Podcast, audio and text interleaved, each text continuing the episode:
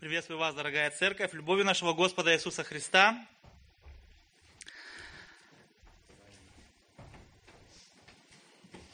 Мы с вами находимся в послании к филиппийцам. Я хотел бы начать с высказываний «Осторожно, опасность». Находясь на улице, мы постоянно видим различные знаки, которые нас предупреждают о какой-нибудь опасности – Другие мы видим с вами, может быть, дома, э, например, чистящие средства какие-то, там написано э, опасно, э, воспламенительно или ядовито.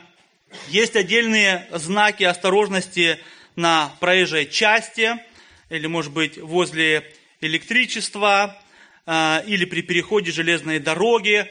Мы с вами также все знаем, что такое светофор – который также предупреждает нас о какой-то опасности. И знаете, это очень хорошо, что есть люди, которые расставляют эти знаки на дороге и предупреждают нас о опасности, которая нас ожидает.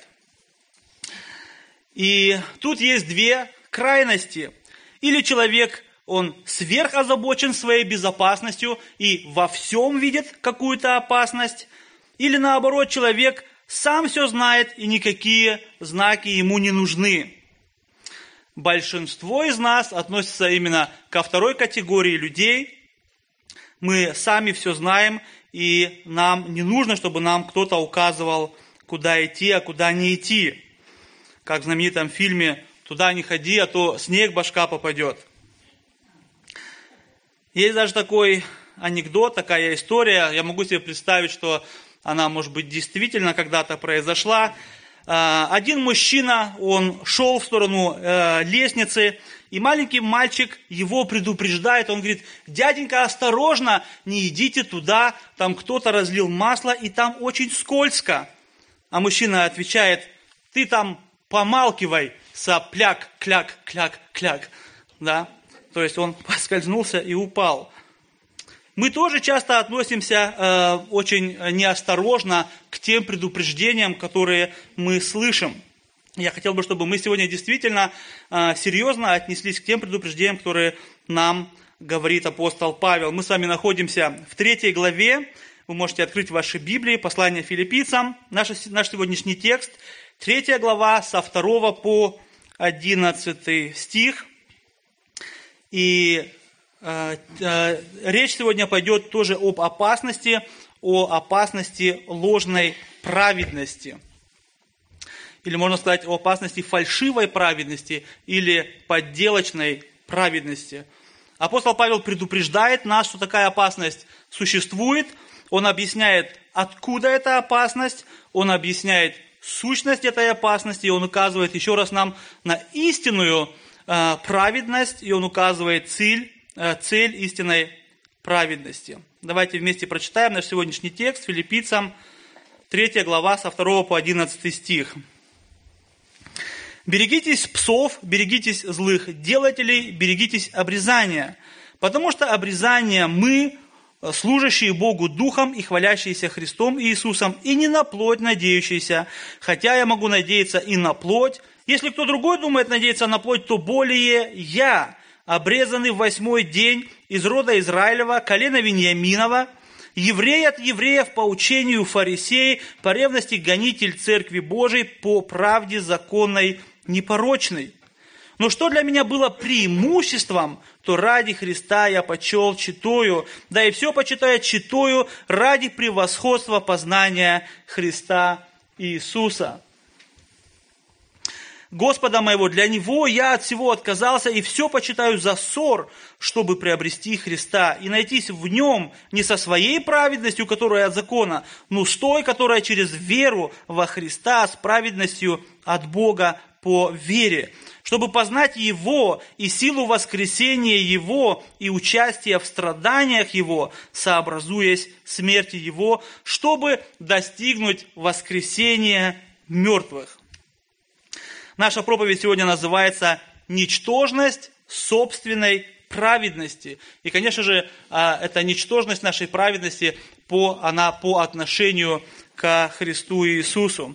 У нас три пункта. Ложная праведность, это со 2 по 6 стих, истинная праведность с 7 по 9, и праведность Христа это и является именно залог нашей с вами вечной жизни.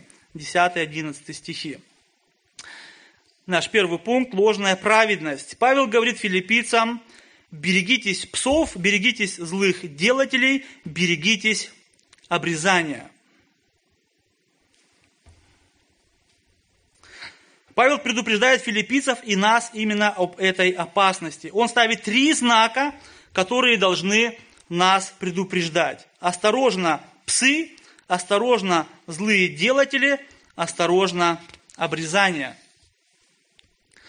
Псы и злые делатели – это те люди, от которых исходит эта опасность. Филиппийцы и мы с вами сегодня те, кто находится в этой опасности. Ну и, конечно, нам нужно знать, куда эта опасность может нас привести.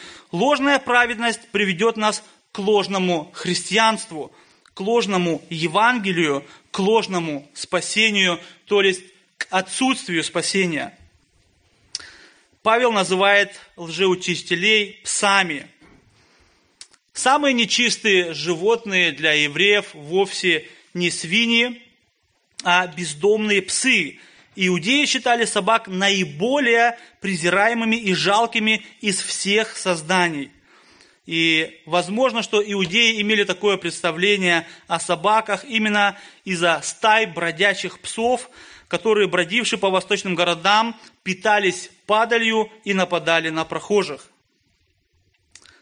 И Павел обозначает этим словом, словом «псы», э, тех, кто бродит вокруг христианских церквей и пытается ввести в заблуждение церковь, пытаясь навязать им ложную праведность. Павел указывает на сущность этих людей, называя их э, э, псами. Он указывает именно на их мерзость, и называя их злыми делателями, он указывает на состояние сердца этих людей, оно злое.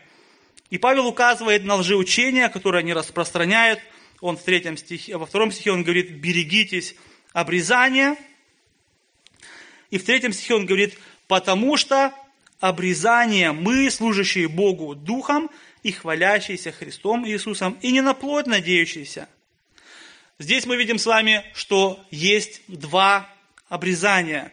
Одно ложное, а другое истинное. Павел говорит, обрезание истинное – это мы, служащие Богу Духом и хвалящиеся Христом и Иисусом, и не на плоть надеющиеся. Павел здесь противоставляет плоть и дух.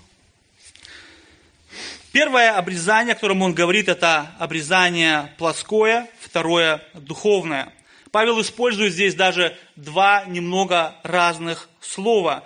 Это одно и то же слово, но одно имеет немножко другое обозначение. Первое имеет обозначение, как э, больше смысл несет не обрезание, а разрезание или отрезание.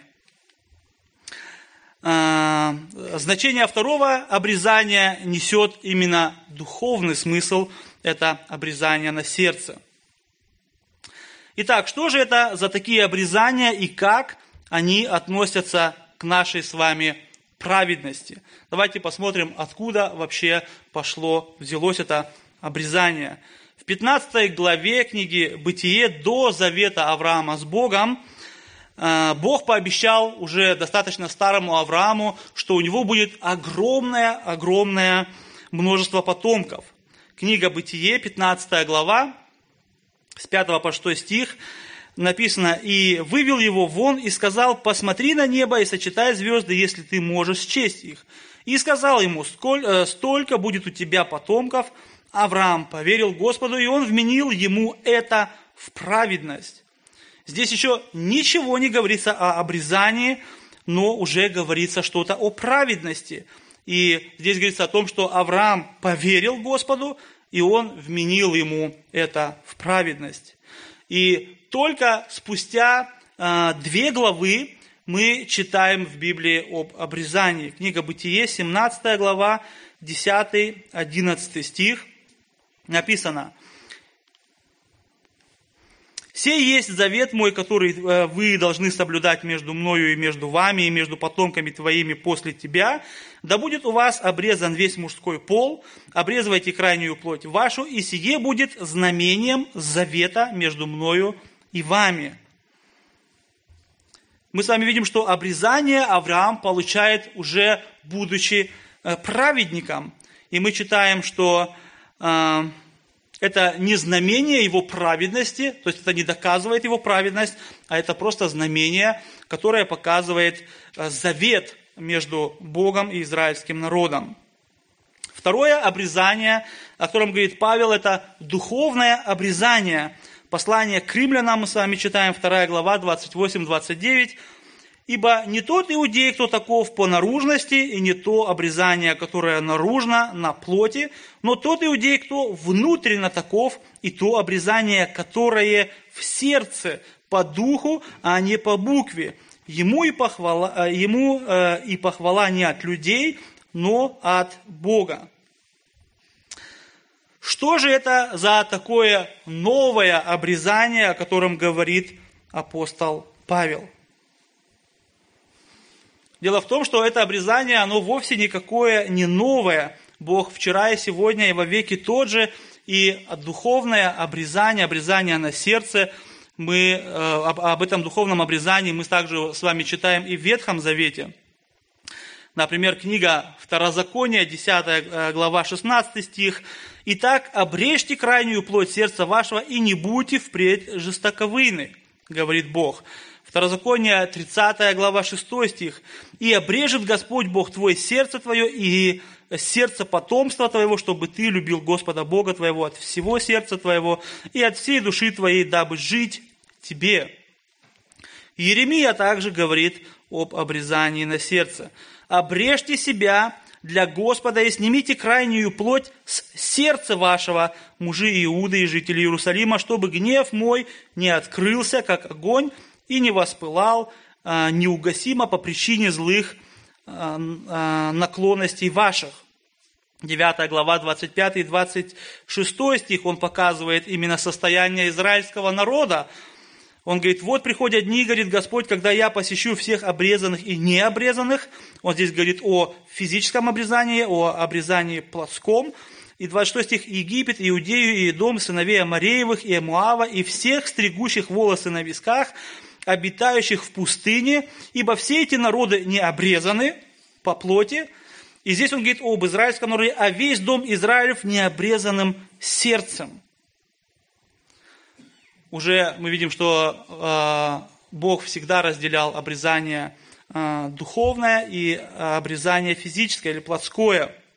И у Бога всегда было духовное обрезание на первом месте, потому что духовное обрезание именно говорит о покаянном сердце человека, о его раскаянии, о его обращении к Богу.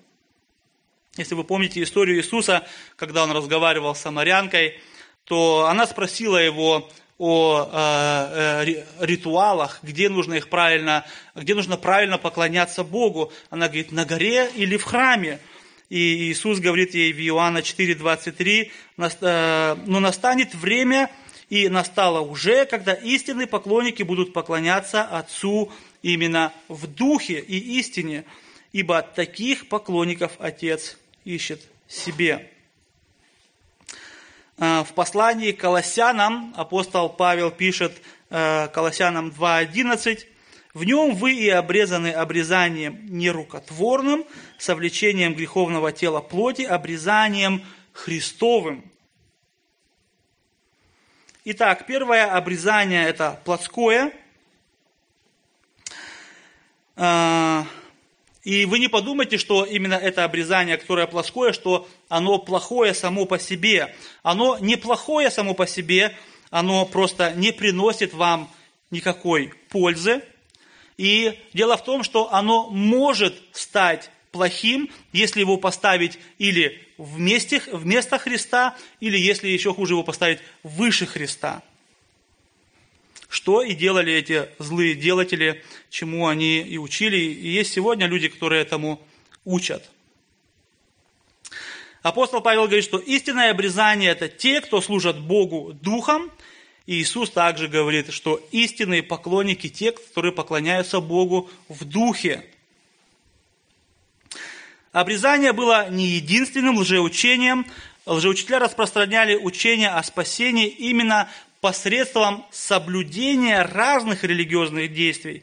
Часто это, э, эти лжеучителя не отвергали Христа, они даже где-то и проповедовали Христа, но они проповедовали его как что-то неполное, как что-то недостаточное для спасения. Они всегда добавляли ко Христу какие-нибудь религиозные требования, обряды или нормы какого-то ветхого, э, какие-то э, нормы Ветхого Завета, которые э, необходимы для спасения.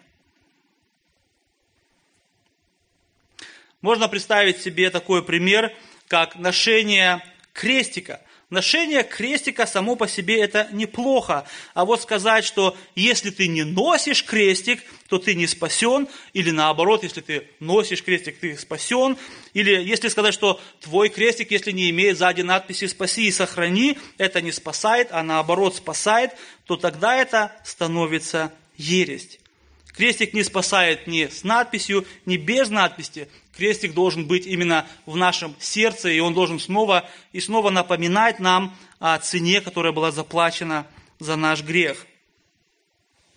И именно это смешивание религиозности с Христом делает эту подделку очень похожей на истину.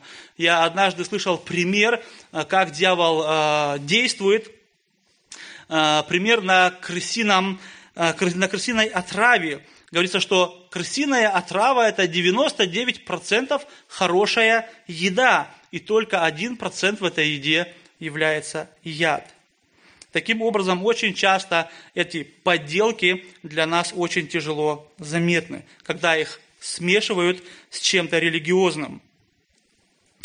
И это проблема не только филиппийцев, это проблема не только того времени, это проблема не только была у евреев – она касается также и нашей церкви, нашего времени, нашего вероучения.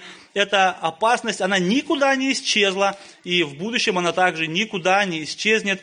С ней будут сталкиваться также наши дети, с ней будут сталкиваться дети наших детей. Поэтому Бог оставил нам Библию, поэтому Павел пишет это послание для того, чтобы оберечь нас, для того, чтобы помочь нам противостоять этим опасностям, для того, чтобы помочь нам отличить подделку от оригинала.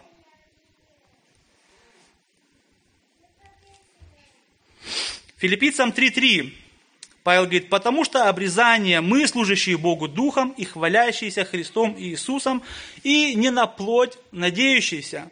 А в четвертом стихе он говорит, хотя я могу надеяться и на плоть, если кто другой думает надеяться на плоть, то более я.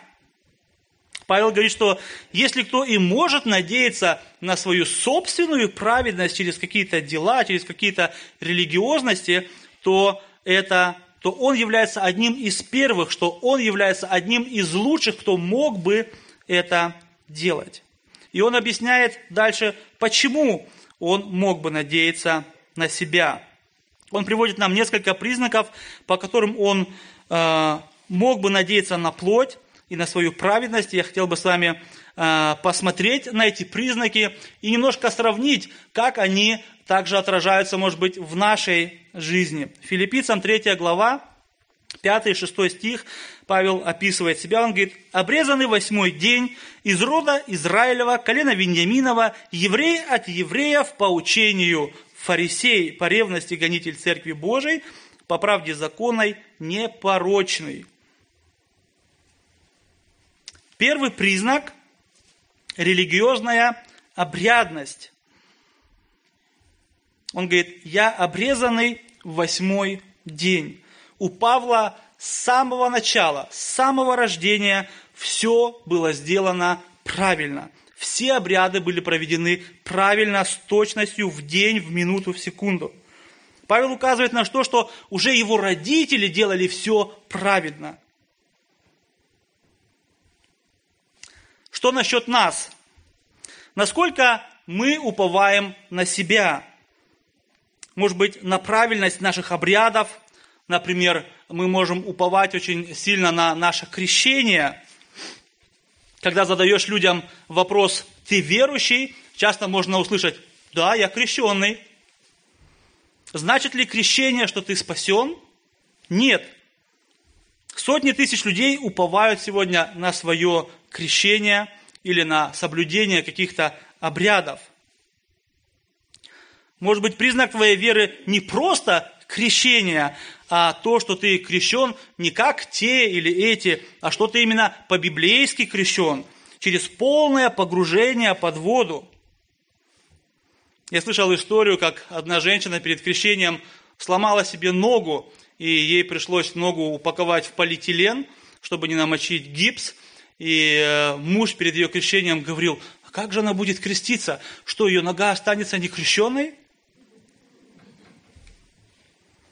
Или, может быть, признак нашей веры – это то, что мы крестились с вами не младенцами, а именно будучи взрослым человеком.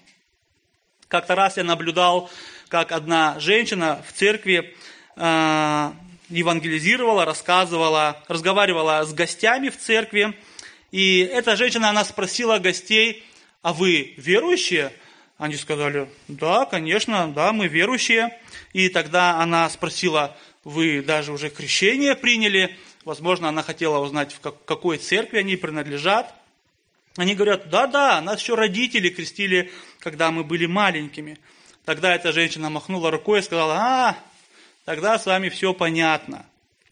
Ее упование было тоже именно на крещении, на правильном религиозном крещении. Второй признак Второй признак – это религиозное происхождение и воспитание. Павел пишет, что он из рода Израилева, колена Вениаминова, еврей от евреев. Павел мог бы надеяться на свою родословную, он не был каким-то полукровкой, он точно знал свое колено, колено Вениаминова. Еврей от евреев говорит о том, что евреями были не только потомки по линии отца, но также и по линии его матери, также все были евреи. Павел мог проследить и доказать свою родословную принадлежность до самого Авраама. Кто из нас может похвалиться такой родословной? Может быть, кто-то из вас сидит здесь из великого рода евангельских христиан – может быть, ваш дедушка был великим мучеником, и вам по наследству достался его нимф. Может быть, твой дедушка лично знал человека, который знал человека, который сидел рядом с человеком, который знал лично самого Лютера. Может быть, ты сын или дочь, или, может быть, внук пастора. Или, может быть, ты уже верующий в четвертом, в пятом или в шестом поколении – Мне как-то раз представили одну девушку, и, ну, верующую, конечно же, в церкви, и очень торжественно так сказали, а, она верующая в четвертом поколении. А что, если рядом стоит парень, который буквально вчера или позавчера покаялся и принял, и принял Господа, а он пьяница в четвертом поколении? Неужели ей больше, чем хвалиться, чем ему? Третий признак ложной праведности – религиозное учение.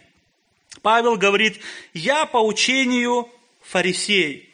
Мы сегодня используем слово фарисей как какое-то ругательство, но в то время фарисеи это, был, это была элита э, израильского народа. Э, фарисеи были почетными люди, людьми, и э, Фарисеи были люди, которые ревностно и буквально применяли в повседневной жизни все, что было написано в законе. Павел был сыном фарисея, и мы с вами знаем, что он а, учился у одного из самых элитных учителей того времени. Может быть, вы тоже очень хорошо знаете Библию.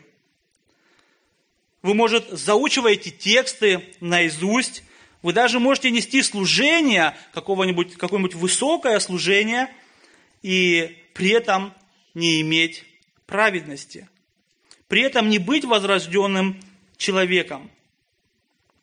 Совсем недавно я слышал одну интересную историю об одном пастыре. Это действительно произошло. Этот человек действительно, может быть, живет еще и сейчас.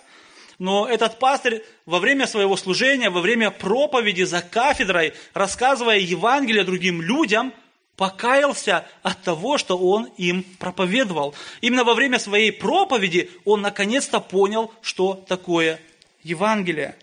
До этого он тоже знал эти слова. До этого он проповедовал множество проповедей, но он не имел праведности Христа. Как и фарисеи, они имели знания, но они не имели праведности. Они знали Тору наизусть, но тем не менее их сердце оставалось необрезанными. Давайте с вами сегодня тоже задумаемся о том, насколько мы уповаем на наши религиозные знания – когда мы считаем, что я знаю больше кого-то, и поэтому я более духовный. Четвертый признак ложной праведности – религиозная активность. Павел говорит, по ревности гонитель Церкви Божией. Павел не был тихоней или домоседом, он активно участвовал в побиении первого мученика Стефана – он собрал письма и отправился в Дамаск, чтобы и там преследовать верующих в Иисуса Христа. Павел был очень активным как до его покаяния, так и после. И многие люди оценивают свою праведность и праведность других людей именно по количеству или по э, активности его служений в церкви. И бывают, конечно же, очень активные верующие, бывают менее активные – и э, бывают такие активные люди, что они от своей активности иногда даже забывают помолиться Богу. Они бывают такие активные, что э, иногда не забывают читать Библию. И даже иногда, когда они очень активны, они не успевают даже ходить в церковь. Пятый, последний признак ложной праведности это религиозная непорочность. Павел говорит, по правде законной непорочный.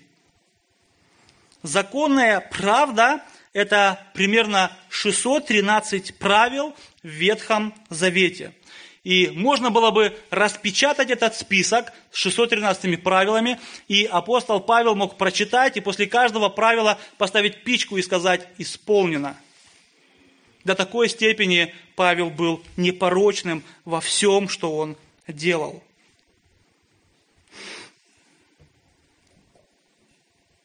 Мы с вами видим, что к жизни апостола Павла не подберешься. Ни к соблюдению обрядов, ни к родословной, ни к учению, ни к активности. Во всей его религиозной деятельности он был одним из самых лучших. Давайте предположим с вами, что и ты имеешь религиозную непорочность.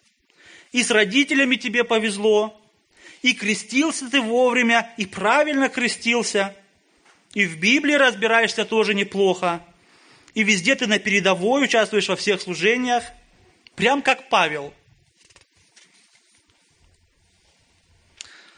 А в седьмом стихе После перечисления всех этих его достижений религиозных, Павел говорит «но». С седьмого стиха Павел говорит о истинной радости. Наш второй пункт – истинная праведность. Но что для меня было преимуществом, то ради Христа я почел читою, да и все почитаю читою ради превосходства познания Христа Иисуса, Господа моего. Для Него я от всего отказался и все почитаю за ссор, чтобы приобрести Христа и найтись в Нем не со своей праведностью, которая от закона, но с той, которая через веру во Христа, с праведностью от Бога по вере. И вот ты, такой же, как Павел, стоишь, весь классный или классная, весь такой молодец снаружи, Но давайте задумаемся, что происходит у каждого из нас внутри. Может быть, что именно внутри, в нашем сердце, ничего и нет. В Откровении 3.17 написано, «Ибо ты говоришь, я богат, разбогател и ни в чем не имею нужды, а ты не знаешь, что ты несчастен и жалок, и нищ, и слеп, и наг». С нашей праведностью мы, как в сказке, голый король, который оделся в бесцветную одежду, но при этом ходит голым. Без праведности Иисуса Христа вся наша праведность ничего не стоит. И я не говорю, что мы с вами ничего не знаем о истинной праведности, что мы никогда о ней ничего не слышали. Может быть, просто мы попались в западню этих злых делателей, этих псов. Может быть, мы попали с вами сегодня в западню дьявола или в западню своей собственной гордости.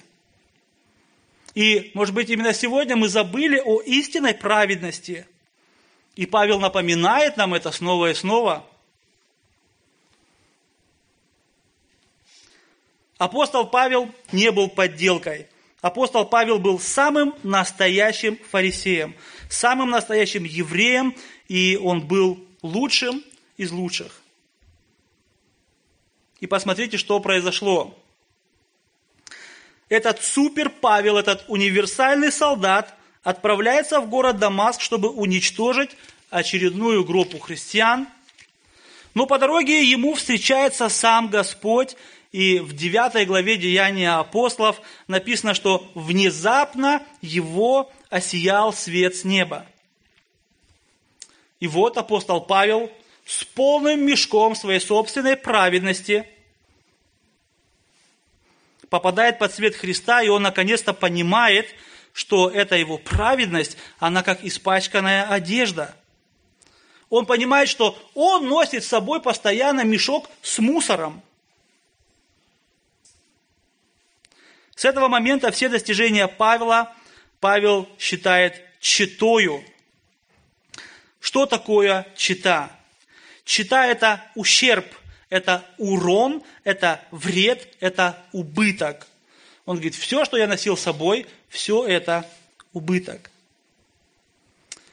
И в восьмом стихе он продолжает, филиппийцам 8 стих, первая его часть, «Да и все почитаю читою ради превосходства познания Христа Иисуса, Господа моего».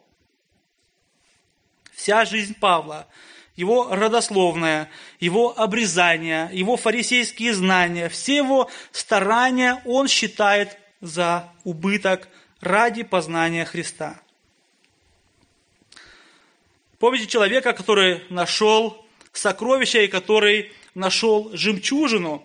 А, Иисус Христос рассказывает эти истории, а, показывая нам, а, на что похоже Царствие Божие. Матфея, 13 глава, 44-46.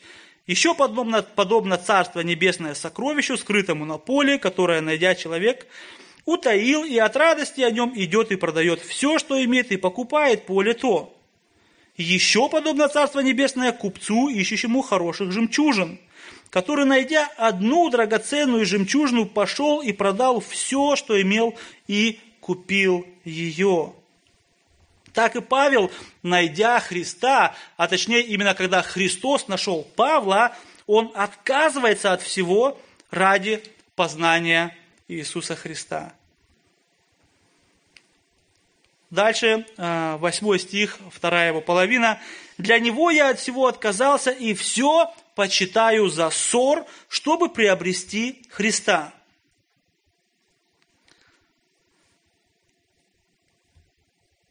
По сравнению с Христом достижение Павла не просто ущерб, не просто урон, не просто убыток. В конце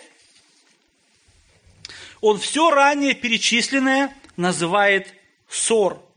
Слово, которое у нас переведено как ссор, оно имеет более отрицательное значение. Оно обозначает отбросы, как обглоданный труп, мерзость вроде кучи навоза, пища, которую тело отвергало как непригодную.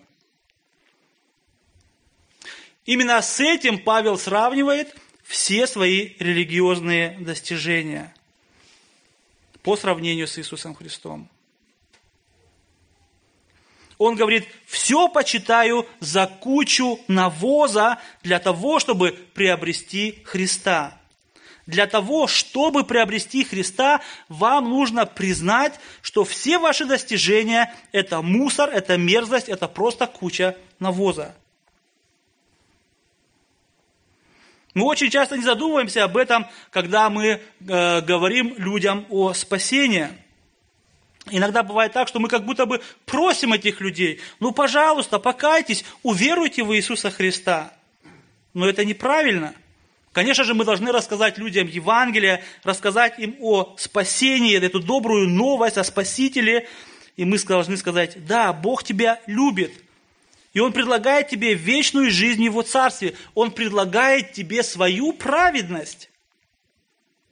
Но, чтобы приобрести этого Христа, чтобы приобрести Его праведность, ты должен выбросить весь свой мусор. В Матфея 19 глава, 16 по 22 стих –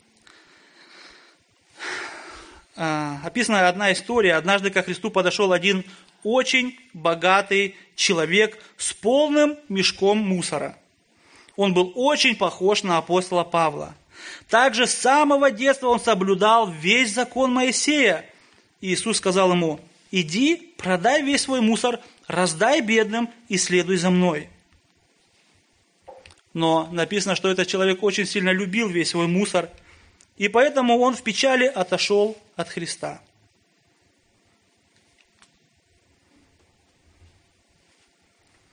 Так часто и мы любим наш мусор и забываем о праведности Иисуса Христа.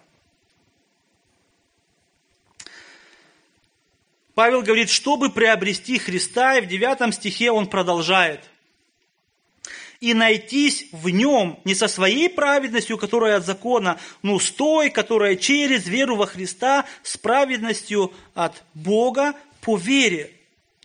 Здесь мы видим с вами, что есть две праведности. Одна плотская, а вторая духовная. Одна поддельная, а вторая настоящая. Первая – своя праведность, то есть все те достижения, о которых говорит Павел, у каждого из нас есть свои достижения, которые Павел называет мусор. И второе, это, вторая духовная праведность – это праведность Христа. И Павел говорит, чтоб найтись в нем, то есть, чтобы найтись внутри Иисуса Христа, чтобы найтись внутри Его праведности – только когда вы находитесь внутри Христа, вы получаете Его праведность от Бога. Мы с вами читали, что Бог вменяет нам Его праведность. Я хотел бы немного уточнить, почему э, праведность закона, э, она поддельная. Неужели Павел говорит, что закон это что-то плохое? Конечно же нет. Павел не уничижает закон, ударение падает не, сам, не на сам закон, закон это что-то хорошее, что пришло от Бога, но Павел именно показывает, указывает нам на нашу праведность от закона. Именно наша праведность является мусором. У религиозных людей есть только два положения. Или закон, или беззаконие. Или соблюдаем, или не соблюдаем. Как бы, если нам закон сегодня не нужен, то можно делать беззаконие. Но конец закона – это не беззаконие. Послание к римлянам, 10 глава, 4 стих, Павел говорит, потому что конец закона – Христос к праведности всякого верующего. Христос – конец закона. И Он дан нам к праведности – для всякого верующего. Праведность Иисуса Христа, она вменяется верующему человеку по благодати. Также Павел говорит римлянам 3, 23 по 28, Потому что все согрешили и лишены славы Божией, получая оправдание даром по благодати Его э, искуплением во Христе Иисусе, которого Бог предложил в жертву милостивления в крови Его через веру для показания правды Его в прощении грехов, соделанных прежде, во время долготерпения Божия к познанию правды Его в настоящее время да явится Он праведным и оправдывающим верующего в Иисуса. Где же то, чем бы хвалиться, уничтожено? Каким законом? Законом дел? Нет, но законом веры. Ибо мы признаем, что человек оправдывается верою независимо от закона. Так как же оправдывается человек? Верою или отдел? Человек оправдывается и верою, и отдел. Но не отдел закона, а отдел Иисуса Христа. Мы оправдываемся именно через веру в то, что сделал Иисус Христос для нас. Аминь. Третий пункт. Праведность Христа – залог вечной жизни. 10-11 стих. Чтобы познать Его и силу воскресения Его и участия в страданиях Его, сообразуясь в смерти Его, чтобы достигнуть воскресения мертвых.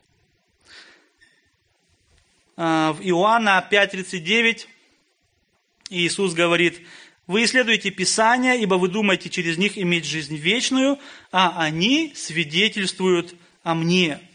Фарисеи ревностно изучали, заучивали и стремились соблюдать полностью все, что было написано в законе. Для чего они этого делали?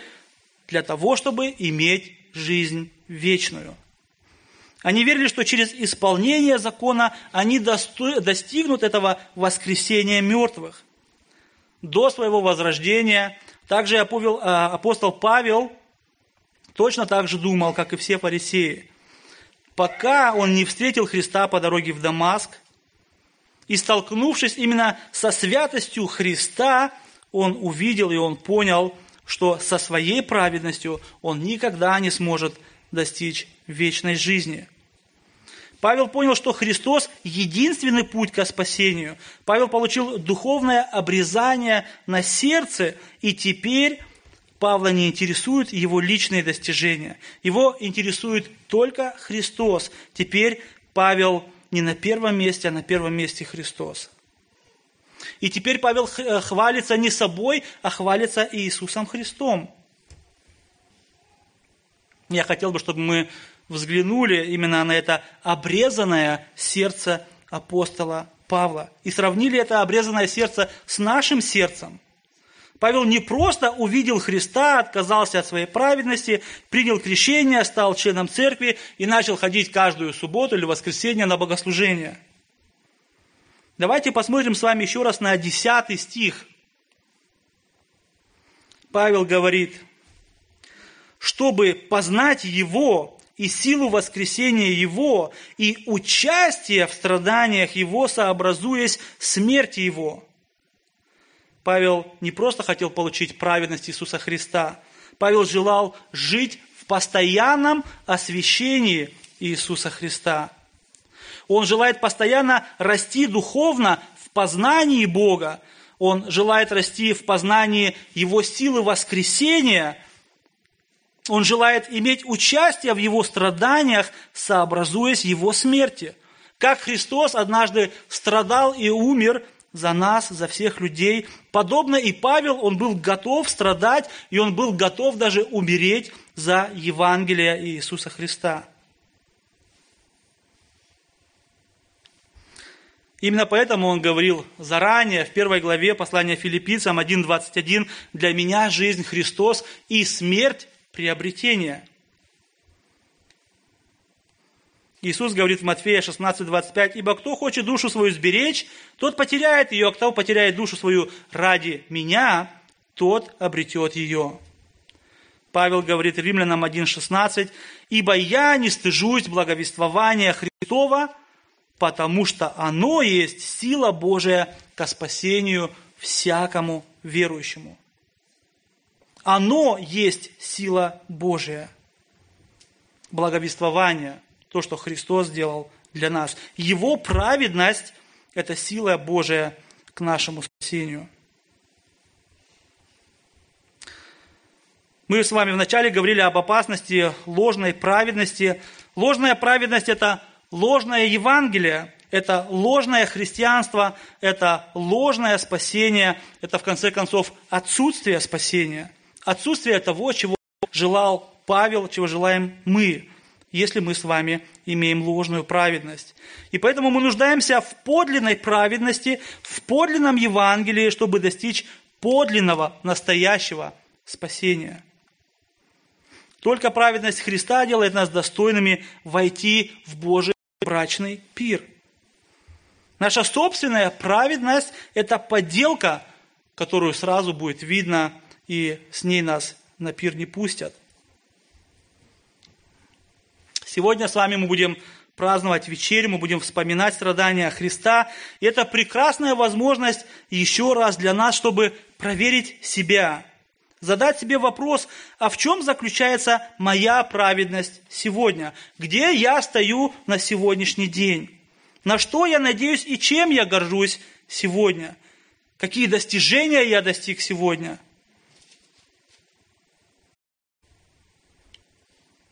Сегодня есть время снова попросить у Христа прощения за то, что мы где-то свою религиозность ставим выше Иисуса Христа. И в Галатам, 5 глава, 4 стих, Павел говорит, что если э, мы сегодня гордимся своими религиозными достижениями, вы, оправдывающие себя законом, остались без Христа, отпали от благодати. Но мы сегодня с вами можем покаяться, мы сегодня с вами можем э, вспомнить, что Христос сделал для нас, чтобы мы не отпадали от Его благодати, для того, чтобы мы могли прославлять Бога за Его благодать. В заключение я хотел бы вернуться еще раз к седьмому и восьмому стихам, Филиппийцам 3, 7, 8. Павел говорит, ну что для меня было преимуществом, то ради Христа я почел читаю, да и все почитаю читаю ради превосходства познания Христа Иисуса, Господа моего. В седьмом стихе написано «Я почел читаю, а в восьмом «да» и все почитаю читаю. Мы с вами видим один и тот же глагол, который написан в разном времени. Первый «я почел» – это прошедшее время, и это именно начальный момент. Это момент покаяния Павла, это именно момент, когда апостол Павел получил обрезание на сердце. Это то, что каждый из нас должен пережить и я надеюсь, что многие из нас уже пережили это. И второй глагол, это такой же глагол, написано э, «почитаю», он написан в настоящем времени, и он говорит о том, что Павел продолжает почитать все свои достижения мусором. И это именно то, на что мы с вами должны обращать внимание, потому что наша плоть, она стремится снова и снова занять именно это первое место. Мы снова и снова стремимся гордиться собой, своей праведностью, вместо того, чтобы гордиться Господом Иисусом Христом. Чтобы гордиться Его праведностью, через которую мы достигаем воскресения, через которую мы имеем великую радость, радость, купленную кровью Иисуса Христа. И в конце я хотел бы, как и Павел, еще раз напомнить вам, э, в третьей главе, в первом стихе он говорит, «Э, радуйтесь в Господе, напоминать об этом мне не тяжело, а для вас полезно. И я хотел бы тоже еще раз напомнить, берегитесь псов, берегитесь злых делателей, берегитесь обрезания, чтобы все мы достигли истинного воскресения мертвых. Аминь.